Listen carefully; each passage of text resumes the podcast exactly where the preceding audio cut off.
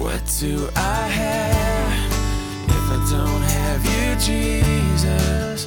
What in this life could mean anymore? You are my rock, you are my glory, you are the lifter of my head. Hi, and welcome to the Rocks Podcast. The book of Acts picks up right where the four Gospels leave off. The risen Christ commissioned his disciples to go into all the world and preach the good news. Acts tells us exactly how that happened, how the soul saving message of the gospel spread throughout the entire Roman Empire in less than 30 years. Through enormous obstacles and without many resources, proven leadership, or modern technologies, these early Christians turned the world upside down because they had the Holy Spirit at work in their lives. This is their story. Let's join Pastor Ross with our verse by verse study through this amazing book. Alrighty, it's uh, time to get started. Well, I have got some news for you. We are making our way to a new book for our verse by verse study. It shall be the book of Acts. We are going to begin chapter one. I'll explain uh, why we're doing that when we start uh, the message itself.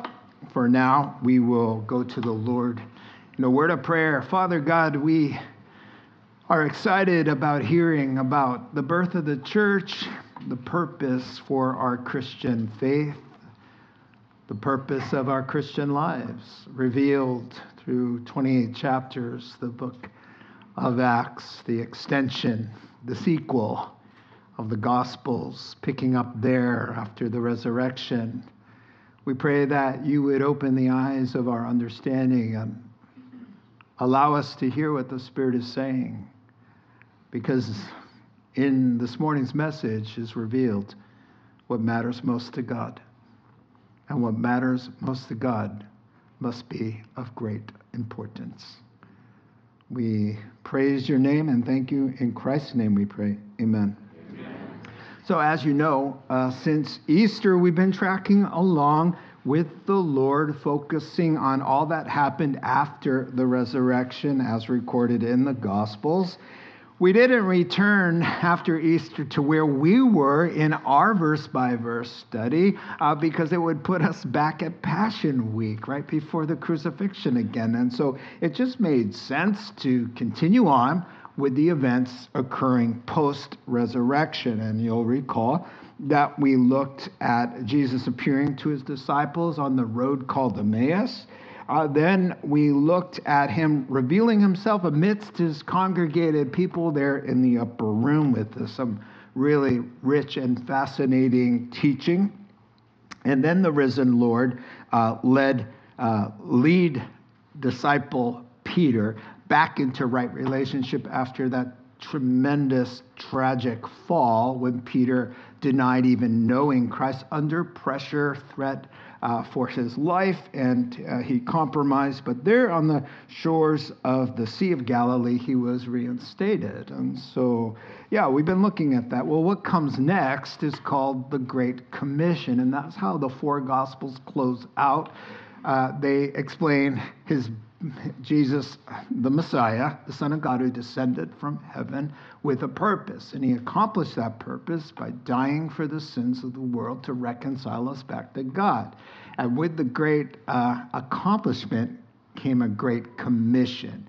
He accomplished what he came to do, and then he gives the church something to do for him. And so, yes, indeed, the Lord made it clear that when he said, I have come down from heaven to give my life as a sacrifice, a ransom payment for the sins of the world. And that is why Jesus came. Before the foundations of the world, the Bible says the plan was in place to save us from our sins that we could live forever simply by trusting the one who would be good on our behalf because we could never be good enough to get into heaven. You'd have to be perfect. And God knows that's not going to happen. And so he said, it's not about being good, it's about coming to the one who is good on your behalf, who lived a perfect life for you and died the perfect death as your stand in, your substitute. He was on the cross as you, saying, Take your wrath out on every sin of John and Peter and Nancy and everybody else. He died with the sins of the world upon his sinless shoulders because he's not just fully a man, he's fully God. He had no father. He was conceived of the Holy Spirit through a human womb, and so we call him the God man. So the God man in phase one of recorded in Matthew, Mark, Luke, and John is to pay for the sins of the world. Phase two, and interestingly enough, Luke's gospel was never just Luke's gospel, it was always Luke's Acts. It's a seamless work. In ancient times, it was never just the gospel of Luke, it was Luke slash Acts of the apostles, as we call it.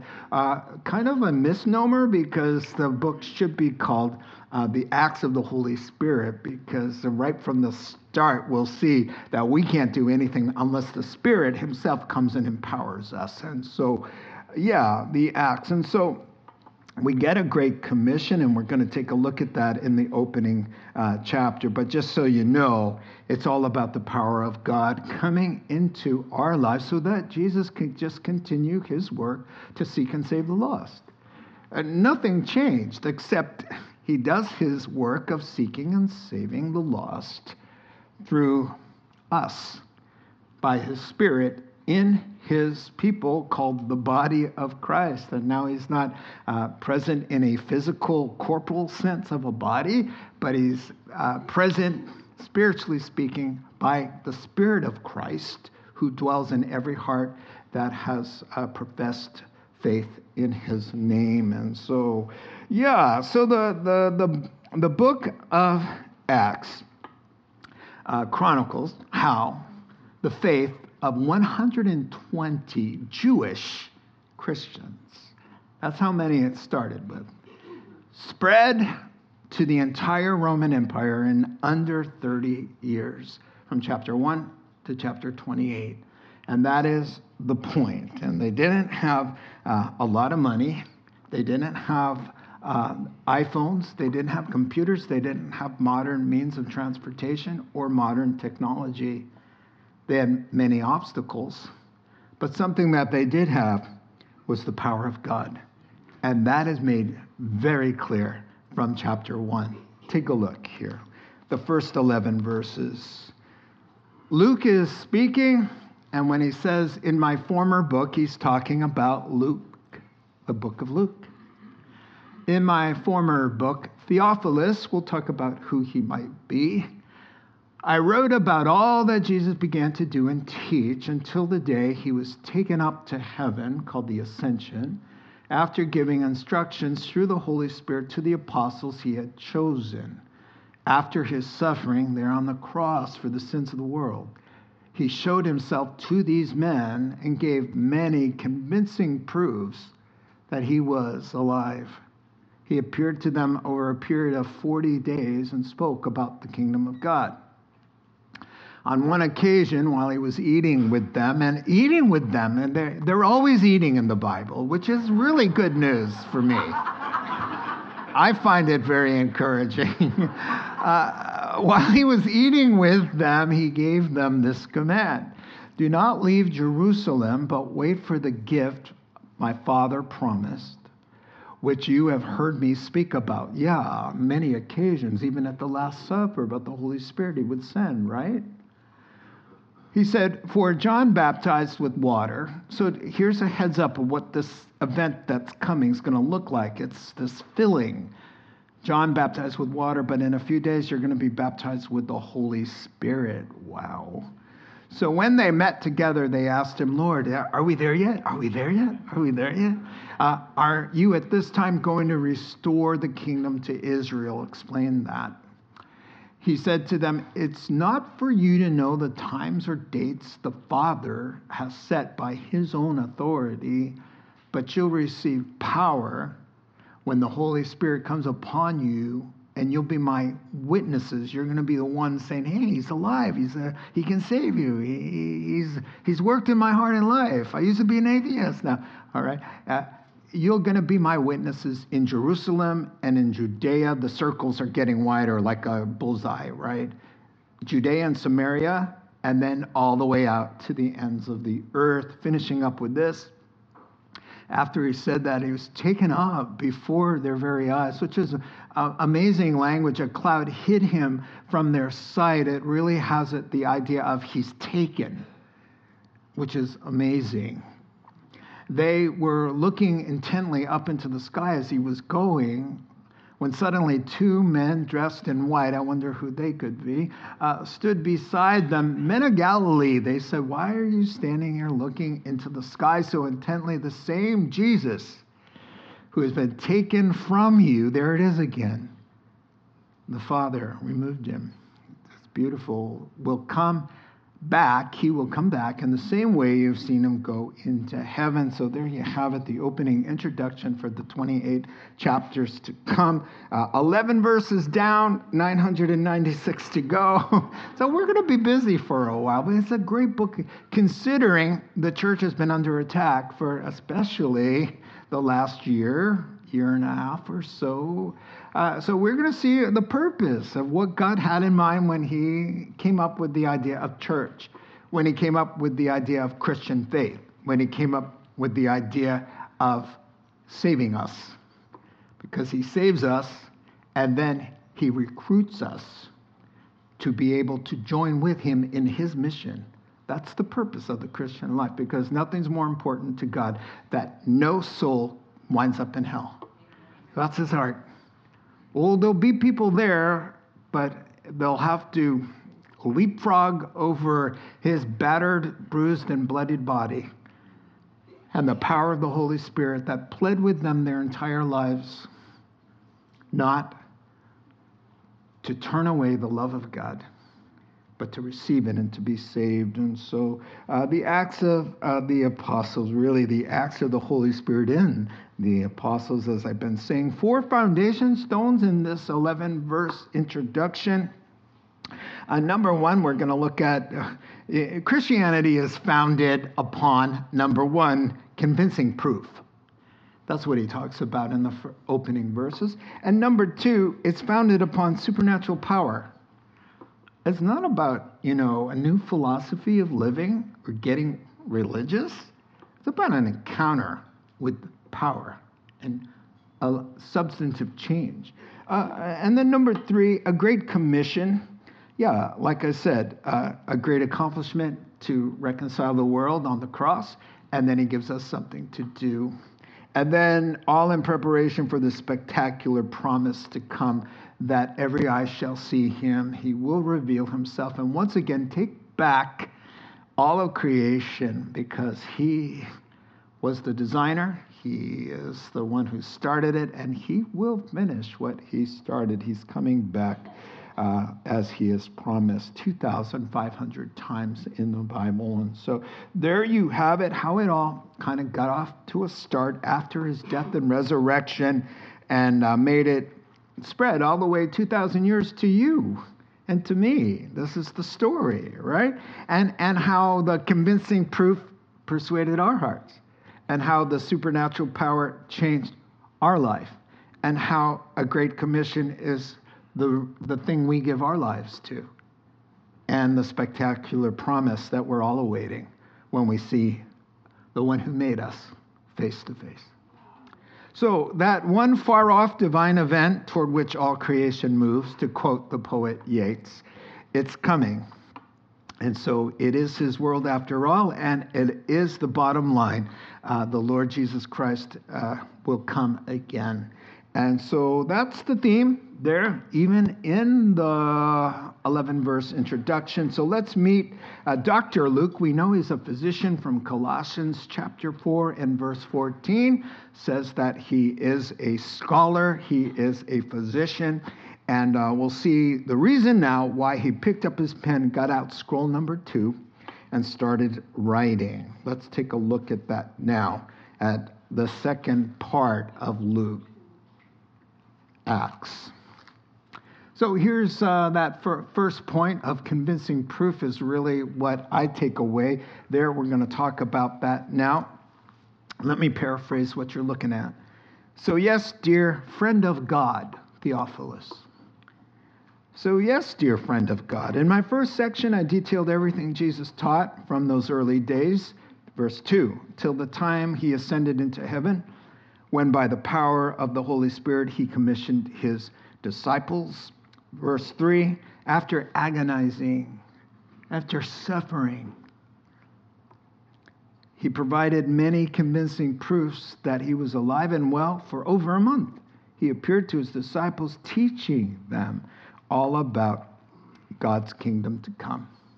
So let's dive into these convincing proofs, really. So, Luke slash Acts is a well documented, solid historical account of the Luke's version is the book of Luke, the life and teaching of Jesus, and then Acts, the expansion of the Christian message called the gospel. And he picks up right there at the death and resurrection in the same weeks, right there. There's no ending point, it's one continuous story there. And so uh, Luke is the most prolific writer of the New Testament. Most people give that honor to the Apostle Paul, but it's actually Luke. Uh, Luke is responsible for one quarter of the New Testament verses there. And so, yeah. And, and what I want to say is, and you can tell this from the, the intro to Luke and the intro to Acts, which are very similar, that uh, he is a reputable scholar. Even back in the day, um, to train as a physician was rigorous training indeed. And painstakingly, he researched and interviewed eyewitnesses for his story about the Gospels. He was not an eyewitness. He became a Christian during Paul's missionary journeys. And so, uh, in the second sequel here of Acts, he not only is interviewing people and researching, he's a part of the team. You see? And so in Acts 16, we start hearing we.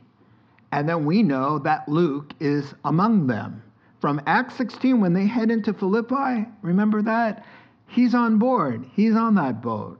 And he will continue to be a part of the story all the way until uh, Acts chapter 28 when Paul is imprisoned in Rome. Luke is by his side. Um, yeah, so this Theophilus guy, let me show you the intro, remind you about the intro to Luke.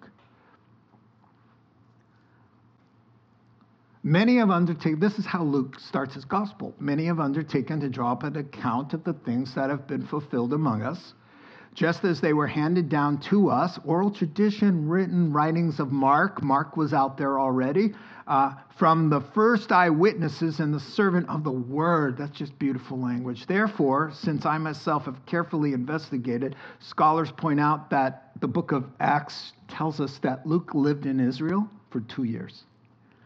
So he had time to interview everybody and write the gospel there under the influence of the Holy Spirit, of course. I myself have carefully investigated. It seemed good also to me to write an orderly account. The word is scholarly and deep and substantive. This is just not some mystical religious thing, you know, talking about all this crazy sac- sacrimonious nonsense. This is a well researched, solid document, as I'm going to get into here. Most excellent Theophilus, there he is again. So the Luke and Acts is dedicated to this one guy. Who is he? Well, some say Theophilus, friend of God. Is this most excellent is a title, and so he's probably some Roman official, and some scholars say that he is responsible for helping the Apostle Paul, who is at trial for his life at the end of Acts, and he needs legal documents to, to kind of come to Paul's defense about the Christian uh, faith. And so Theophilus perhaps is helping in that regard. Uh, but most scholars say this that Theophilus, friend of God, is a pseudonym, which means us we are God's friend. Not everybody's God's friend. A lot of people are his enemy, and a lot of people are passive aggressive about it. They say, well, I'm not his enemy. Well, yeah, the passive aggressive type are worse. They just will never mention him. They just write him out. They live their lives as if they birthed themselves. They brought themselves into the world. They sustain their lives. They've got this. They don't need God. And so they, they don't think about him. They don't talk about him. They say, You're dead to me. I'm not giving you a second. This is my world, and I'm the captain of my own destiny. Oh, yeah. So, not everybody's his friend. But if you are his friend, then you need to know the facts. And here's how it went down. Here's how the Savior of the world came in, lived the perfect life, died the perfect death, rose from the dead, and then sent his Holy Spirit to fill us up so that he can offer an age of grace, an amnesty time for people to come back to him. And so we're talking about uh, convincing proofs, right? So the, your text says for 40 days, he's weaning the disciples who have spent three and a half years with a tangible Jesus in a body. Now he's been teaching them look, you see me? I'm here, touch and feel. I have a spiritual body. It still has something you can touch and feel, but his presence uh, has been changed. And he's teaching them. He's saying, Look, I'm here with you, but you're not always going to see me anymore. So for 40 days, in and out, he's teaching, disappearing, teaching, disappearing, teaching, appearing, disappearing, until the ascension when they realize, oh, now we're going to be walking by faith. And he weans them from needing to see all the time. And so uh, that's what's going on with the proofs. I mean, it's hard to uh, not believe when he's standing there going, Thomas, come on, touch, touch, touch. But there's more than that regarding convincing proofs. Listen, God, our Savior, who created all things, he, his heart is that nobody miss heaven that nobody would go to such a place, that he prepared for the devil and his angels. He never prepared hell for any human being. Only those who want to go with the devil and, and, and, and kind of hook arms with the devil and those who, who rebelled against him, but hell was not created for man. And he doesn't want anybody to go there and look at the cross. That says, please, whatever you do, I'll bleed out for you. So just trust me and it'll be good. You'll be reconciled. I won't require goodness on your part. Just trust in me. I'll make you uh, alive and well. And so, yeah, convincing proof. So, so he, uh, there's no such thing as blind faith. God never asked for blind faith, He gave us creation. Convincing proof? Come on, look around you. Look around at the miracle of life, how human beings can be a half cell from your mom, a half cell from your dad it forms one cell. For 90 minutes, a human being is a one cell organism. That alone pulls out the rug from every atheist right there. In fact, Romans chapter 1 says, You want to talk convincing proofs? He says, Creation. The Creator left his fingerprints all over the place as calling cards to your conscience that can look around and see by the things created his divine power and his divine nature clearly seen. In fact, Romans 1 says there's no such thing as an atheist. That's what Romans, the Bible says that everybody to one degree or another has been programmed with a conscience from God that, that knows by looking around and knows as a human being that I didn't uh, this isn't my idea. And that chance is only, listen, chance is only a probability of something happening. It's not a, a, a force with intelligent design. So when people say, oh, it all happened by chance and chance and chance, chance is a statistic of probability. It, it has no force to create. You see? So you got to come up with something better than that. And, you know, so yeah, we, we, we'll move on. Historical documents are verifiable. So God, I love what the Lord said. Listen, if I claim to be God, which He did, if I can't do what only God can do, then don't believe me. John chapter 10. He said, but if I'm claiming to be God and I do what only God can do, is open the eyes of a man born blind, raise up paralyzed people, walk on water, if I can do those things, if I can say to you, listen, I'm the resurrection and the life. If you believe in me, even if you die, I'll raise you up. Then I better be able to show that I can do that. So where give me a dead body. And they said, Well, Lazarus has been dead four days. What about him? Yeah, that'll do. So he, he, he goes to the cemetery. And Martha's like, Please, please, Lord, I know I want him to come back. But, you know, you roll away the stone. And, you know, his body's been decaying. It's been four days. And he, she says, he says, Mary, didn't I just tell you? I'm claiming to be the resurrection and the life. If you put your trust in me, death isn't a problem. Watch. Lazarus, come out.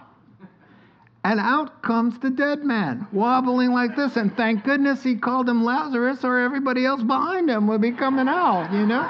Because this is God in a body. So he's saying convincing proofs. This is not like if God showed me a miracle, then I believe. First of all, that's a lie maybe well intentioned, but people saw lots of miracles. Judas, Judas is right there the whole time, and he ends up perishing. The Pharisees, they saw, they were in the crowd. When lepers who were uh, gnarled hands, the hand went boom. And they're like, he does it by the power of the devil. So if your heart doesn't want to believe, it doesn't matter if you see a miracle. It doesn't matter if you go to the Alps and you see the wildlife and you wonder how this whole world got here. Don't, you'll dismiss it. You'll just say, chance. Just happened, you know, because your heart doesn't want to believe. And so, yeah. So his the purpose is so important. I just want to show you one thing with the people who say I don't take the Bible literally. They don't understand the Bible. Let me show you Luke uh, chapter 2 about convincing proofs times, dates, places, people, positions, cities, nations, wars. They're all listed. You can check it out, it's verifiable. I don't know what this means. I don't take this literal. This is like at the time the Christmas story.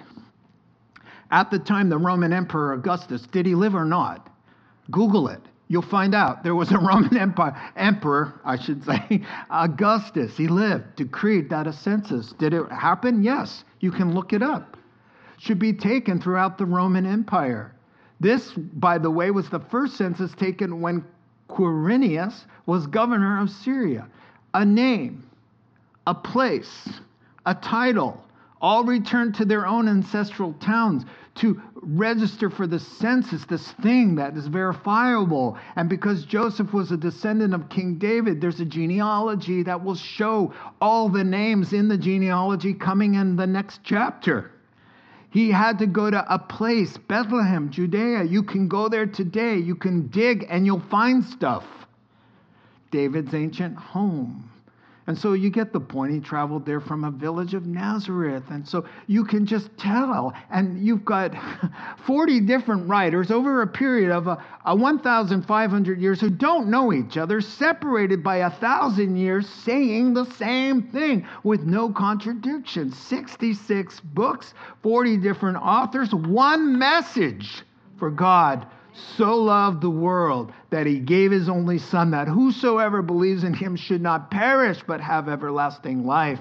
That is the point of why he came. That is the point why he made the church. So that nobody would perish but that everybody who simply believed. That's a terrible thing about hell. If you wind up on the other side of the great white throne in revelation chapter 20 he will look and he will say with great heartache, Thy will be done, not mine. My will was that you come and have life. And so, convincing proofs leads uh, next to supernatural power. Uh, following along, as I paraphrase on one such occasion, uh, while they're eating together, he ordered them to stay put in Jerusalem and he said, Wait for the gift that I often have been talking to you about from the Father. Um, verse 5 John baptized you with water, but in a few days from now you'll be baptized with the Holy Spirit and with fire. To quote John the Baptist, John the Baptist said to the crowd he was dunking in water. The dunking in water represented old life dead, died, you died, boom. Buried, covered over, and now by God's Spirit, He will raise you to a new life, a new life, a changed heart, right? See, but that didn't happen until Jesus died for everybody's sins, and that's where the new covenant comes. We have a new, we have an Old Testament covenant, same word, arrangement, agreement. It's the old agreement and the new agreement, the New Testament, is just means the new way of doing life with God, right? And the Old Testament, when I was just talking to a Jewish man who's telling me all the reasons he can't believe in Jesus, and he said, I'm not into this Gentile New Covenant, New Testament thing. So I have to say, look, in our Tanakh, which is Bible in Hebrew, it says clearly the old covenant will become archaic and will, will give way to a new covenant. Here's how Ezekiel, speaking of, in quotes, the new covenant to come, says this Ezekiel, and I'll give you a new heart, not a religion that says, do this commandment, thou shalt, or die. That just came to show us your need, show us our need of a Savior, that we can't keep the Ten Commandments, not even in spirit, right? And I'll give you a new heart. I'll put a new spirit in you. There it is. And I will take out your stony, stubborn heart, and I'll give you a tender, responsive heart. I'll change you. and I'll put my spirit in you. There it is. Wait for the promise. The Holy Spirit's going to come, as I've been telling you, and be in you, and change you, and raise you. This is the part of the gospel. I wish I would have got when I was 19, 18 years old, uh, I feel like I would have come to the Lord sooner uh, because I didn't understand. I thought they kept, uh, the street preacher and I were talking in the city. And he's like, I go, dude, look, I'm starting to believe there might be a God. I saw something happen with my Jewish father, and now he's talking about Jesus all the time and all of this stuff. But listen, I'll just tell you, I'm going to be frank with you. I don't like anything you guys like. I don't like your music. I don't like church. Uh, I don't understand anything. I don't want to understand anything. I'm quite happy the way things are. Why can't God just love me the way I am and all of that stuff, right? And so I didn't know. I thought it would be Ross doing these religious deeds. That would be impossible, right? I didn't know. Once you trust, you hear the message, its power the power of the gospel. I'm not ashamed of the gospel because the gospel is the power of God to save those who believe. So it's not just mere words. There's this divine power that gets into your heart, and then the Holy Spirit, upon you trusting in the message and in Christ, the Spirit comes into you like these words and changes your desires. I'll never forget the first time, and it was days after I had this encounter in a bar. I've told you a thousand times. I walk out of the bar. I've been a Christian a few days. I'm like, yes, there's a God in heaven. There's a devil to avoid. I don't want to go to hell. I'm a Christian, whatever that means. And I start noticing I'm not cussing. I go to cuss like a 19 year old godless guy that I was.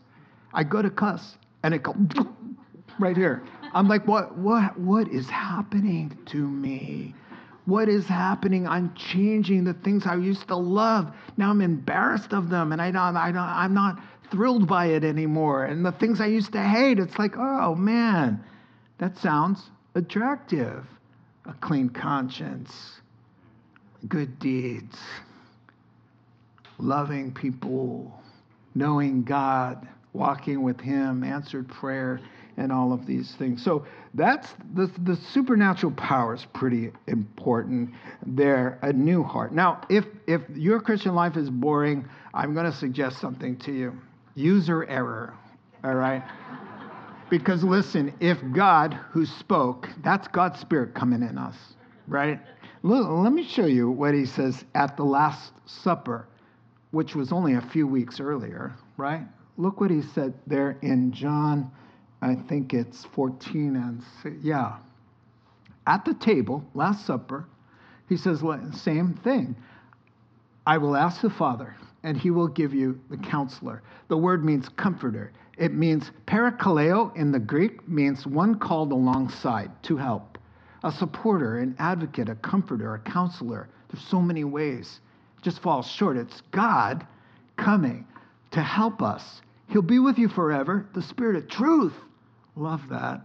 The world can't accept him because it neither sees him nor knows him or wants to know him. But you know him because he lives with you and will be in you. There it is. It's not, you turn off a turn over a new leaf. Start doing religious things. Be good. No. Become alive. Because being good will not get you to heaven. It has nothing to do with being good. It has everything about being alive. If the Spirit gets into you before you die, you live forever. If the Spirit doesn't relight that connection to God and you die estranged, you die twice. You will die physically and then you will die spiritually, and that is a terrible thing indeed. And so he tells him, this is the whole point is to come to know him. Now, if the Spirit of God, who could speak and make a planet, I couldn't speak and make a grain of sand, right? But I can't imagine somebody who could say, you know what, I'd like to make a universe, I'd like to make the earth. So, so I'm just to, in the beginning, God created heaven and earth. How? He spoke. He said, let there be an earth. And there was an earth.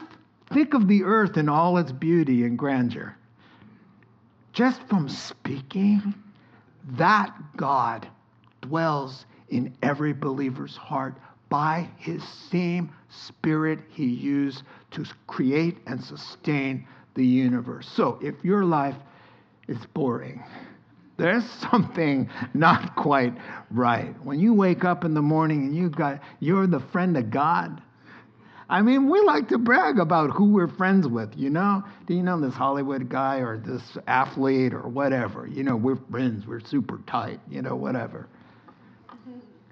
God, my friend, you got a close relationship with God. You, you got a crazy, wonderful life. That's all I got to say. And so, yeah, I got so many people misunderstand Christianity. Just that, again, I tell you the story all the time, but it always happens. Somebody I'm sharing the gospel with says, I'm not into it. I'm just not into it. I got an aunt like you. She's really into it, you know? And, and I'm like, okay, whoa, whoa, stop. Uh, I'm not into it. All right? I don't know what you're talking about. When did I ever say it? I said, He, Father, love. He has a face. He has hands that were nailed, and that into an it. Who wants to be into it? Ooh. into it, lighting candles and doing good deeds, and you know, all of this, and here are my 80 things I can't do today, right? No, I'm not into it. But there's a Father who created me for a purpose to know Him and to love Him and to escape judgment and death and wrath and to live forever in a place that's only good. That I could get into that, to be honest with you. And so yeah, so power, power is coming, and and who could live the Christian life without power? So he says, make sure you get the power, because if if the Spirit doesn't come in, uh, your goose is cooked. All right, verses 9 through 11, after the, telling them these things, what verses are we on, by the way? Are we on 8? We're on 6 through 8. Where'd they go in my Bible? All right, 6 through 8? You've never seen it? This is new? Okay. I do three services, people. You think it's so easy? Why don't you come on up here and try it? They're smacking your gum out there. See ya? Come on. All right. So when they met together, they asked him, Lord, yeah, yeah, yeah, yeah. Lord, at this time, is this the time? Let me paraphrase for you.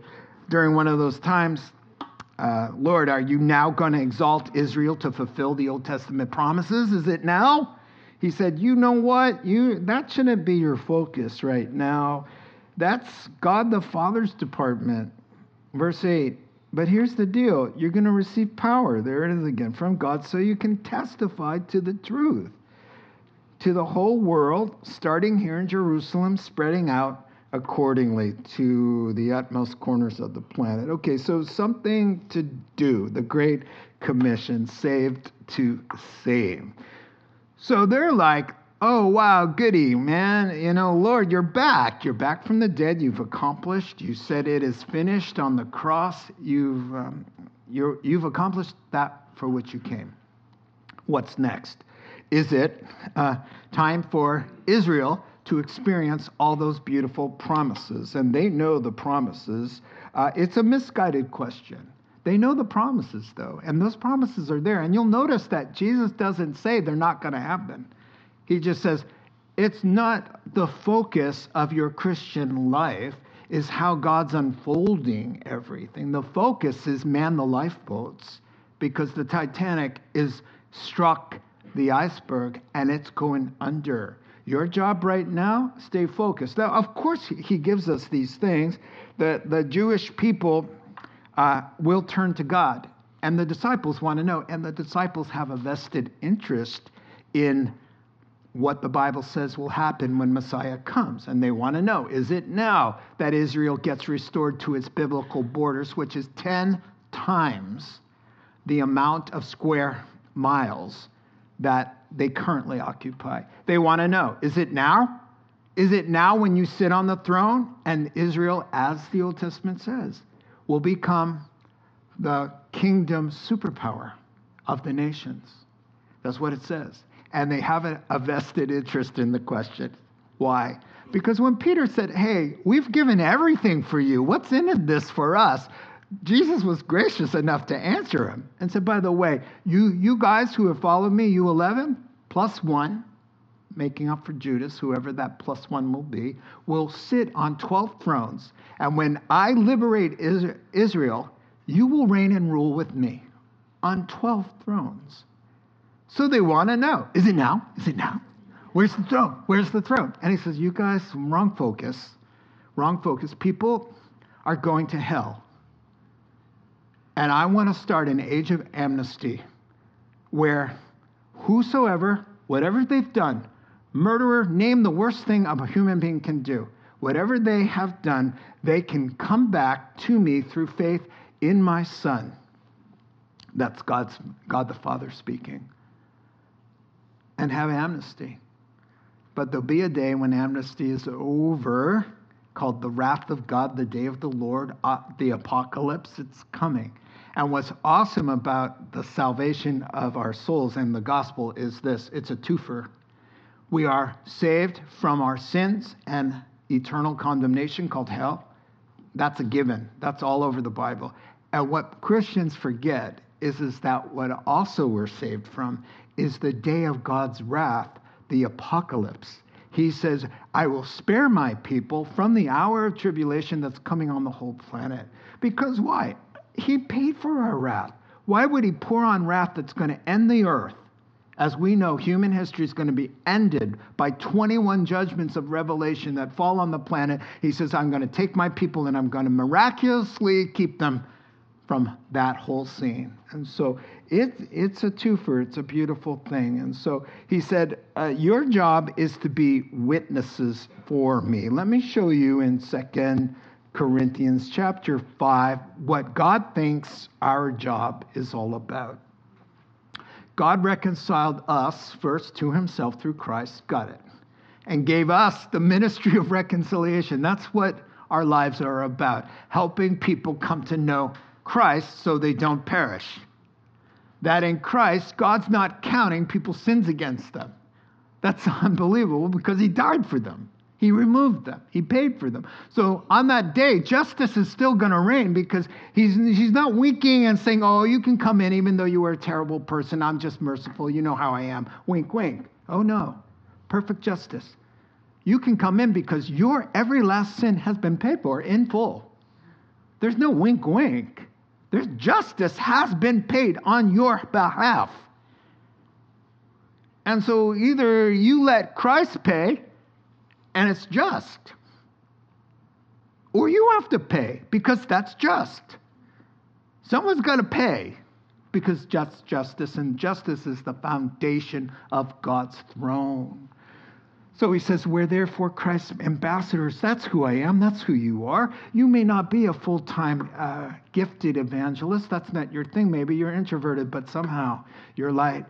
As a Christian, you've got the answer. One word out of your mouth can save a soul because it's his word right? So you got to be on alert 24/7 because God's given you and me and it it manifests itself very differently in our lives. But we share the commonality of this. We care. We care about our neighbors. We care about somebody who doesn't know Christ because we know there's a threat over their head. I told last service, you know, I've got two neighbors, and both families uh, on both sides don't know the Lord. And uh, last night I was hearing the, the partying at the pool in a, in a happy, good way. But I know mom and dad are getting older and they're really dead set against the gospel. And I, I said to myself, I prayed for them. Eh, they don't, you don't live forever. I know where that train is headed. And when I hear they're laughing. I'm, I'm bothered by it because they don't know. They don't know. They have no idea. One wrong turn, one skip of a beat, and they were my next door neighbor. I'm like this close to them. I'm responsible to say a prayer, to care, to, to think, to do my part by action by word. We have the ministry of reconciliation. He gave it to us as though Christ was in us, begging them. We beg you, don't perish, don't go to hell when you don't have to. That's the sting of hell, is that everybody in hell will have to realize forever you didn't have to go there. You did not have to go there. And, you, and God didn't require anything but simple trust just a change of heart. That's all. He didn't say climb Mount Everest in your bare feet, which I would think about doing if it got me out of hell, right? But he said, no, no, no, no, no. Just trust me. Just look, look to me and be saved. Wow. That's an amazing thing. And so this is what he's saying here. You're going to be my witnesses. You're saying, listen, I used to think this. God has come into my life and changed me. Oh, the power of a testimony. Oh, the, the world of PR has caught on to this because you eh, they sell everything through testimonials from dog food to vitamins to cars to, to everything. Even when you want to get a job, they want to hear the testimony of somebody else about you. This is why your testimony is so important. And you may not have Bible verses down and you don't know what to say and you're not a theologian and all of that, but you've got a testimony. The Samaritan woman didn't know anything. Jesus touched her heart by telling her things that only he only God could know about her. And so she goes back to her village and she says, Oh, my word, this man, I ran into him and he told me all about my life. Could he be the Messiah? And half of the place got saved because of the woman's testimony. Come meet a man who told me all about me. That's what that's all we do. Come meet the Lord. He replaced my fear with peace. He changed my desires. He healed my marriage. Whatever is your story, you give testimony to. And one last thing about the word witness. Oh my word, it's where we get the word martyr.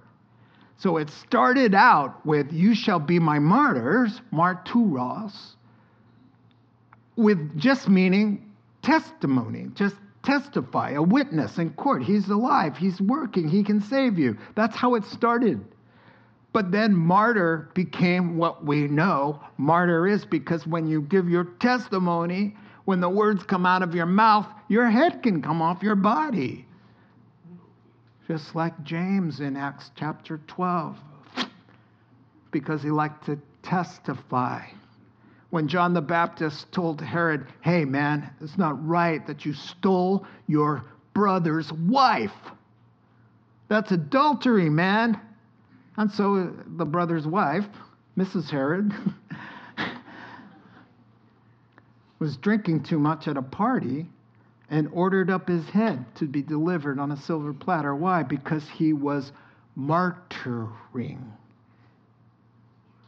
So Jesus says, Listen, not everybody's going to love you. You're going to make some enemies. People are going to roll their eyes and call you a freak and say you're so backward and you're such a hater and you're so narrow minded. That's because you're a martyr. You're a martyr, and thank the good Lord we don't live in Indonesia or Iraq or Iran or China or North Korea where the martyrs have to be martyred. Amen. Let's finish up with this beautiful little thought, the spectacular premise which is driving the whole Christian church. After telling them these things, she's taken up in this glorious cloud. They're watching, and I just love this. The angels say, Listen, just to clear up all the false religions to come about, this is really Jesus. It's just a different name. You call him Jesus, but we call him Krishna, or we call him the Buddha, whatever. No. This same Jesus, the child of Mary, the one who grew up and had his hands pierced, and they plucked his beard out and flogged his back, pierced his side. The one they spat in his face. That same Jesus, this Jesus, he's coming back. That's the same one. And he'll be back in the same way you see him going. And there was uh, the cloud. The cloud's important to Jews. In the Old Testament, you can't see God.